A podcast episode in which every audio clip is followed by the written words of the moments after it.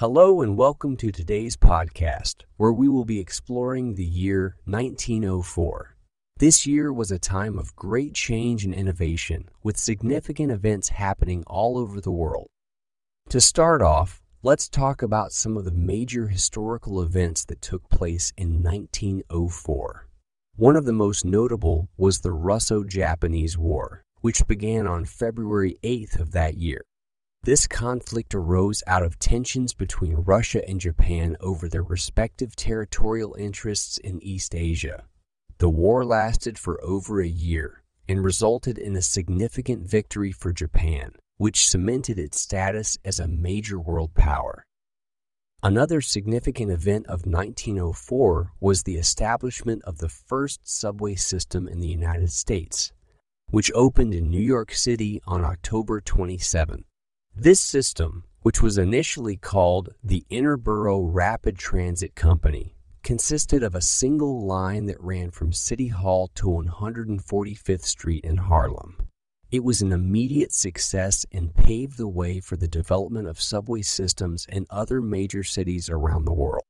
In the world of literature, 1904 saw the publication of a number of important works. Perhaps the most famous of these was James Joyce's Dubliners, a collection of short stories that explored the lives of ordinary people in Ireland's capital city. Other notable works published that year included The Golden Bowl by Henry James and The Wind and the Willows by Kenneth Grahame. Moving on to the world of science and technology, 1904 was a year of significant discoveries and inventions. In physics, Albert Einstein published his first paper on the theory of relativity, which would go on to revolutionize our understanding of the universe.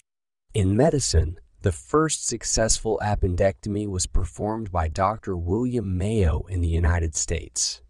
And in aviation, the Wright brothers made several important advancements in their quest to create a powered airplane, including the first successful flight of a fully controllable aircraft.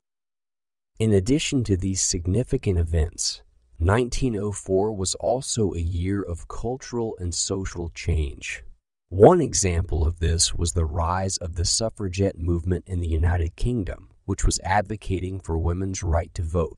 This movement would continue to gain momentum in the coming years and would eventually result in the passage of the Representation of the People Act in 1918 which gave some women the right to vote in parliamentary elections.